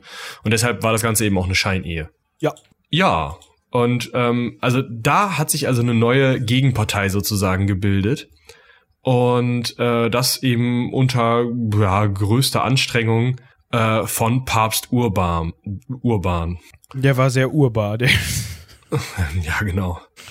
Und Heinrich fand das halt gar nicht so geil und ist dementsprechend ziemlich schnell nach Italien gegangen und hat ähm, ja eigentlich alles erobert, was irgendwie gegen ihn war. Also er hat mit Hilfe mh, wohlhabender Kaufmannsfamilien, zum Beispiel in Pisa, aber auch anderen Städten, ähm, gegen Mathilde von Tuszien und diese urbanisch-päpstliche Partei gekämpft, tatsächlich. Also wirklich Städte belagert, unter anderem äh, Mantua, ähm, wo er dann tausendeinundneunzig das Osternest, äh, Osterfest feiern konnte. Und tausendzweiundneunzig wollte er dann sogar Canossa erobern. Und Mathilde saß da eben ähm, und wurde belagert. Allerdings konnte sie diese Belagerung zurückschlagen, indem er, indem sie mit den Belagerern einen Ausfall gemacht hat. Also da hat Heinrich dann mal ähm, auf den Sack gekriegt. Ja, einfach militärisch verloren. Und dann ging's halt wieder los, wie es in Heinrichs Leben häufiger mal losging. Ähm, und er wusste wahrscheinlich gar nicht, wie ihm geschah, weil zu dem Zeitpunkt, als er gerade letztes Jahr von ähm, von Mathilde nochmal richtig schön einen auf den Deckel bekommen hat, sagt sein Sohn, ja, nee, ich, also ich gehe jetzt ähm, zur äh, päpstlichen, also Urbans Partei. Also äh, der will mich zum Kaiser krönen, du bist sowieso doof und äh, ich äh, heirate mal hier die Tochter von von äh, Roger, dem normannischen Grafen. Ist das? Nee, das ist Ro- äh, Robert Guiscard war das, der andere, ne? Ja. Das war kein Roger. Ja, also von einem normannischen Grafen von Unteritalien. Und verbünde mich also mit den Süditalienern, mit dem Papst, mit der Seite gegen Heinrich. Und es ist noch auch zu Heinrichs ja äh, zu Heinrichs Leidwesen war es so, dass eben diese Paxedis, seine zweite Frau, auch noch ins Lager der italienischen Gegner übergelaufen äh, ist. Also sozusagen seine beiden nächsten Verwandten zu den Gegnern übergelaufen sind, zu Papst Urban übergelaufen sind und dann aufgrund der Vorwürfe ähm, von eben Paxedis, die wegen der unerhörten Schul- äh, Scheußlichkeiten der Unzucht, welche sie bei ihrem Gemahl zu erdulden hatte, das war ein Zitat, ähm, eben übergelaufen war, ähm, wurde ähm, der gute Heinrich dann halt nochmal exkommuniziert. Jetzt äh, zum dritten Mal. Wobei ich mich an dieser Stelle gerade frage, die zweite Exkommunizierung, oder Kation. Ist es Exkommunikation? Kation. Exkommunikation, Exkommunizierung, Exkommunikation, okay, ja. Äh, Exkommunikation. Wurde die denn offiziell zurückgenommen? Hat der, äh, der Clemens das mal gemacht, als er eingesetzt worden ist? Wahrscheinlich, ne? Wenn der ähm, ihn zum Kaiser gekrönt hat, muss er ja in ja, der stimmt. Kirche gewesen sein. Stimmt. Dementsprechend, geht gar nicht anders. Ja. Ähm, dann haben wir das an der Stelle nur nicht erwähnt, aber das eine äh, schließt das andere ja aus. Ähm, tja, das war jetzt doof, ne? Und wir haben uns dran erinnert. Ja. Diese Mathilde, die hatte doch da diesen äh, welfischen Welpen geheiratet, ne? Süß. Ja. ja. Das Ding ist, das habe ich gerade noch mal nachgeguckt, schon im Vorgespräch, weil ähm, das eben so komisch ist hier. Der, der Welf, der Welpe, der sechzehnjährige, ähm, zu dem Zeitpunkt war er dann allerdings auch schon älter. fünfundneunzig, von wann ist der Welf? So alt war der schon. Sorry. Nein. Ähm, da, äh, zu dem Zeitpunkt war der auch schon zweiundzwanzig. Der hat dann in dem Moment irgendwann gesagt, hör mal zu, ey, diese Scheinehe, ich halte das nicht mehr aus, ich habe da keinen Bock mehr drauf. Es bringt mir ja auch politisch überhaupt nichts, weil ähm, das bisschen Land, was Mathilde noch hatte, hat sie dem Papst überschrieben und außerdem randaliert da seit irgendwie fünf Jahren Heinrich drin rum und belagert alles, was nicht bei drauf den Bäumen ist. Und glaubst du, wie das hinterher aussieht, wenn der damit fertig ist? Ähm... Und dementsprechend hat Welf der Fünfte, also der der sechzehn, ehemals sechzehnjährige, dann zweiundzwanzigjährige, gesagt, pff, die Ehe ist äh, geschieden. Und ähm, daraufhin konnte Heinrich eben mit dessen Vater, mit Welf dem Vierten, ähm, auskungeln, dass der wieder Herzog von Bayern wird und die Welfen dem ähm, Kaiser helfen. Die Welfen helfen. ähm, allerdings haben die dafür die erbliche Herzogswürde Bayerns bekommen, waren also zu dem Zeitpunkt dann sicher Herzöge von Bayern. Und auch mit anderen ähm, Großen des Reiches hat er eben unterschiedliche Herz, also den hat er unterschiedliche Herzogstitel dann wiedergegeben. Der hatte ja die anderen ähm, die Herzogtümer teilweise neu vergeben und er hat dann eben geguckt, dass frei werdende Herzogtümer wieder an die ehemals Großen, denen er die vorher abgenommen hatte, wieder zurückgegeben ähm, wurden und er irgendwie halt möglichst diese oppositionellen Gruppen im Reich im Norden jetzt mal wirklich nachhaltig zur Ruhe bringt. Sachsen brodelt zwar, ist aber äh, zu dem Zeitpunkt führungslos, also nicht irgendwie groß schwierig für den äh, für den Kaiser. Und diese südlichen Herzogtümer, die dann mit unterschiedlichen Adligen, mit großen auch Eigenbesitzungen ähm, besetzt waren, werden jetzt durch eine relativ gut funktionierende Ausgleichspolitik alle auf die Seite des Kaisers gebracht. Und das musste er natürlich auch, weil sein Sohn ihm ja gerade abhanden gekommen war und sich zum König von Italien hatte krönen lassen, vom, Ka- äh, vom Papst, der ihm auch noch die Kaiserwürde in Aussicht stellt. Also es war ziemlich schwierig. Ich würde sagen, wir können jetzt eigentlich mal zu dem Punkt springen, ähm, an dem Konrad sich gedacht hat, das finde ich aber alles doof hier, oder? Ja, also wir können mal eben klären, wer jetzt alles stirbt. So in der Zwischenzeit könnten wir das mal eben... Genau, also ähm, Konrad stirbt am siebenundzwanzigsten Juli elfhunderteins. Das heißt, dieser Gegenkönig in Italien ist weg. Am neunundzwanzigsten Juli tausendneunundneunzig war schon Urban verstorben. Das heißt, dieser wirklich schwierige Gegenpapst, der ihm da auch seinen Sohn abspenstig gemacht hatte und irgendwie diese Nummer da mit Welf und Mathilde irgendwie organisiert hatte, war eben auch raus aus der Gleichung. Dummerweise war Clemens der Dritte auch tot. Das ist ja doof, jetzt brauchen wir einen neuen Papst. Genau. Ähm, allerdings dieser neue Papst Pas- Paschalis der Zweite war jetzt nicht so irgendwie, also war nicht so besonders wichtig. Für Heinrichs Politik hat es nämlich nicht besonders gut geschafft, die deutschen Fürsten auf seine Seite zu bringen.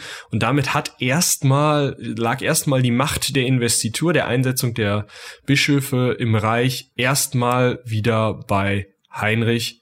Und Heinrich konnte so mit wirklich gefestigter Macht, ohne irgendwelche Gegner, ähm, ja, eigentlich seine Politik durchsetzen und konnte seinen Sohn Heinrich den Fünften, also einen jüngeren Sohn als Konrad, äh, zum König krönen lassen und damit eben wieder diese Nachfolgeregelung klären. Ja, also das Salier-Geschlecht, ähm, er wollte quasi klären, dass das Salier-Geschlecht ähm, wieder weiterhin an der Macht bleibt. Eigentlich das, was er ja eigentlich all die Jahre schon immer wollte.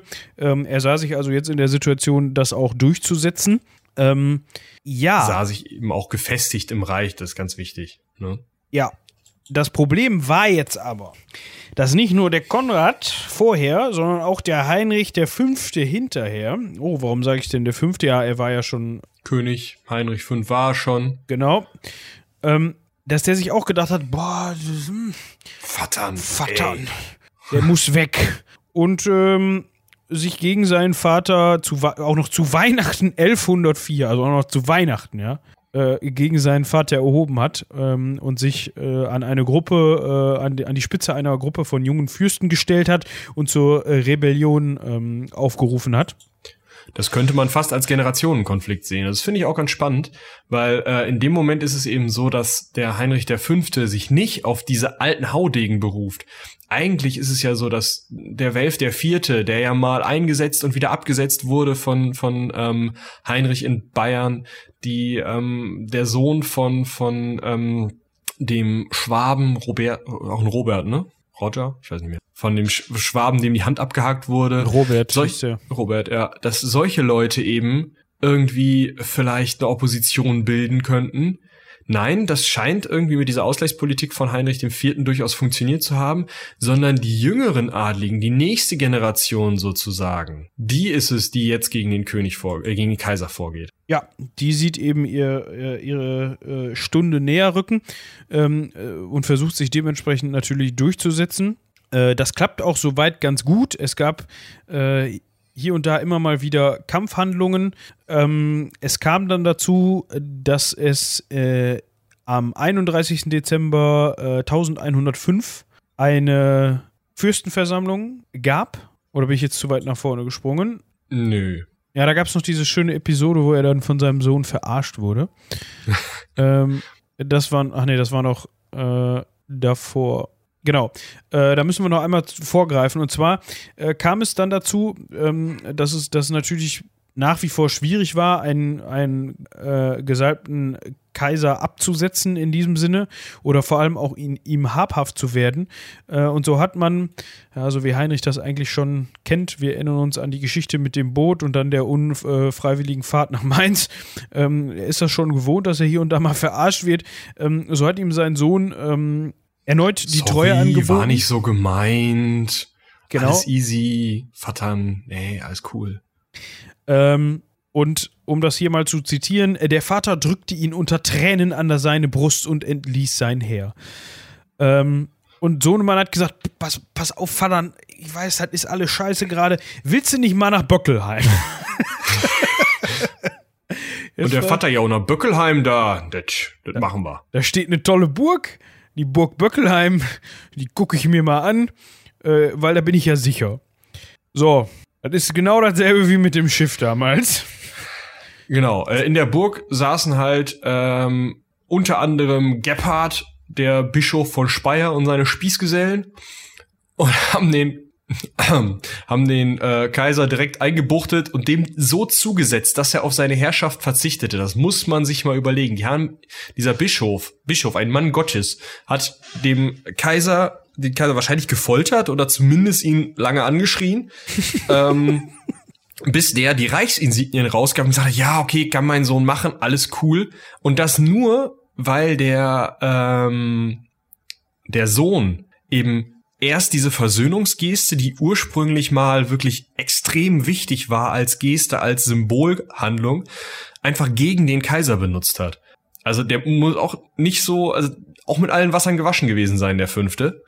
Ähm, und dadurch konnte es überhaupt eben dazu kommen, dass gerade wenn wenn man wenn der Sohn gesagt hat, ja, wir haben so ein bisschen ähm, ein bisschen Schwierigkeiten hier in, in im Reich. Wir kriegen das aber irgendwie wieder gerade gezogen. Besonders wenn ähm, du jetzt erstmal dich nach Böckelheim zurückziehst und wir dich, also wir da erstmal so ein bisschen Ruhe in die Sache reinbringen. Ich krieg das alles wieder hin. Und dann sagt halt, äh, und dann geht halt Heinrich der Vierte dahin und kriegt dann noch im Kopf. Also, hm. Ja.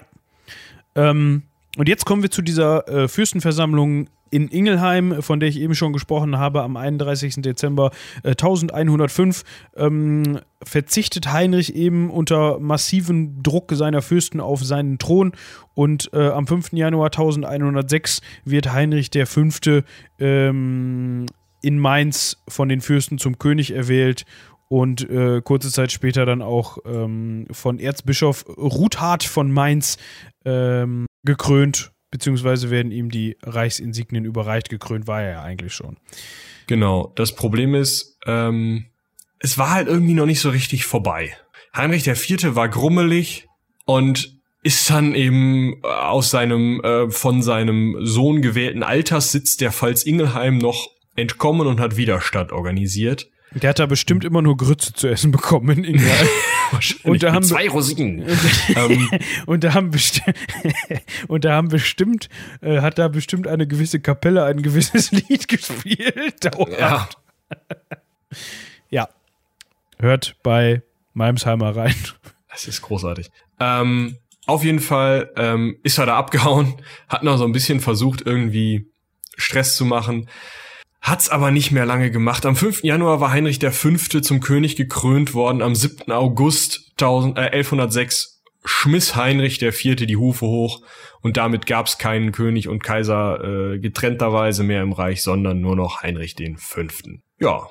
Ja, so als kleinen Rausschmeißer könnte man noch erwähnen, dass ähm, Heinrich der Vierte ja zu dem Zeitpunkt immer noch äh, exkommuniziert war. Äh, wir, wir erinnern uns. Und dass er de- deshalb gab es so ein bisschen Stress um seinen Begräbnisort.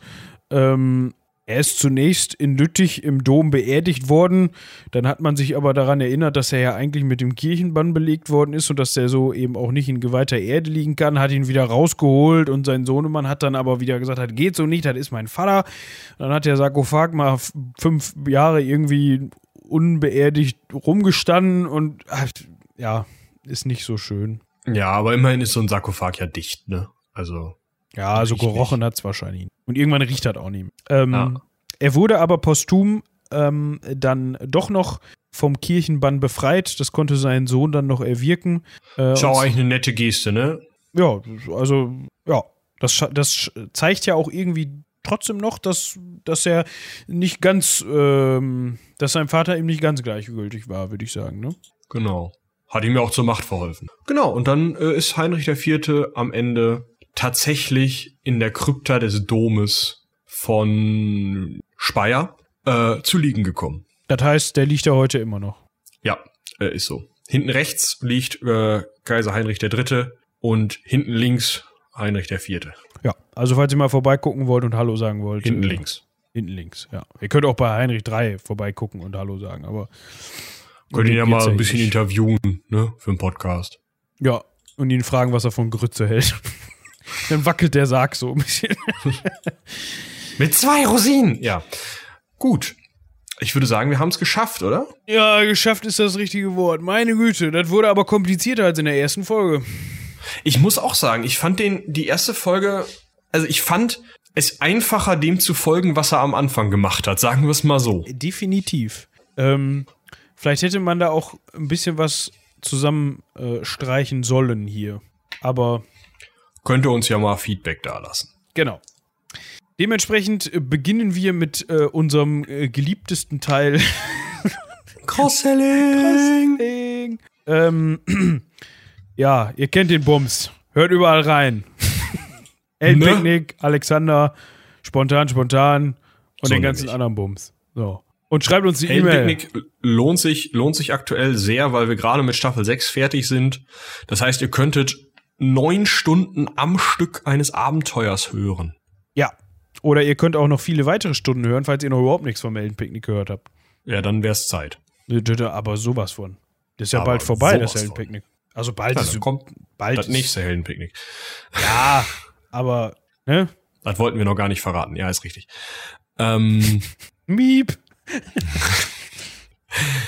Ja, also es werden nur, in Anführungsstrichen, neun Staffeln. Wir sind jetzt am Ende von Staffel sechs, das heißt, zwei Drittel haben wir durch. Ich bin gespannt, was das noch gibt. Ja, und ich erst. Vor allem, warum bist du gespannt? Du weißt das doch schon. Ja, ich muss den Bums erstmal noch schreiben. Ach so, ich dachte, das wäre schon fertig. Das läge schon äh, hier. Ne? Schublade. Ja. Schublade. Ne? Aber dann bleibt es auch für dich spannend, ne? Genau, genau. Also wenn ihr da Einfluss drauf nehmen wollt, dann schaut doch mal bei Patreon oder Steady vorbei. Wobei Steady, haben wir jetzt rausgefunden, ist so ein bisschen komplexer. Ähm, weil Patreon erlaubt Umfragen, Steady nicht. Schaut so mal Doodle posten oder so. Ähm, aber ja, also schaut mal äh, bei unseren äh, hinter der Paywall-Plattform vorbei. Da gibt's ein wunderbares Abenteuer, was Moritz geschrieben, äh, wir gespielt und er dann auch geschnitten hat. Ähm, über die Figur des Haldorin Linneweber, die er spielt. Ähm, und es gibt eben die Möglichkeit, Einfluss auf den weiteren Verlauf zu nehmen. Denn wir haben jetzt die erste Umfrage dargestellt, welche ähm, äh, Meisterpersonen ihr nochmal wiedersehen wollt. Könnt ihr mal, ne? Ja. Und wenn euch das ganze Gelaber jetzt überhaupt nicht interessiert hat, ähm, dann schreibt uns eine Mail mit, macht das Cross-Selling doch immer in den ersten dreißig Sekunden, dann kann ich das skippen. Okay. at seitenwälzer punkt de Das wäre vielleicht mal eine Maßnahme, dass wir uns so an so spezielle, stimmt, dann können die Leute einfach diesen dreißig Sekunden Button drücken, wenn ihre, ihre Podcast-App den hat und dann buff. Weißt du, was der Witz an Podcast-Werbung ist? Nee. Dass genau das nicht gemacht wird. Also einer der der der der, der wichtigsten Witze bei Podcast-Werbung ist, dass sie meistens am Anfang oder irgendwann noch besser natürlich in der Mitte von den Podcastenden selber eingesprochen wird, sodass das nicht so richtig als Werbeblock auffällt. Und wenn einem das aufgefallen ist, man ja erstmal das Handy rausgraben muss, um dann auf Weiter zu drücken, und dann ist die Werbung schon wieder vorbei. Das heißt, man hat sie definitiv gehört, und damit ist sie sau viel wert für Werbetreibende. Also, liebe Werbetreibende, habt ihr das gehört? Dementsprechend genau. Meldet euch bei uns. Schreibt eine Mail an werbetreibender at seitenwälzer punkt de. Genau. Und da wir da jetzt gerade schon mal drüber gesprochen haben, möchte ich Werbung machen für Grütze. Definitiv. Mit zwei... Ru- ja, ähm, alles gut. Ich würde sagen, wir lassen das an dieser Stelle, sonst passiert irgendwas. Es explodiert etwas. Im Zweifel unsere Mikrofone. Also, ähm...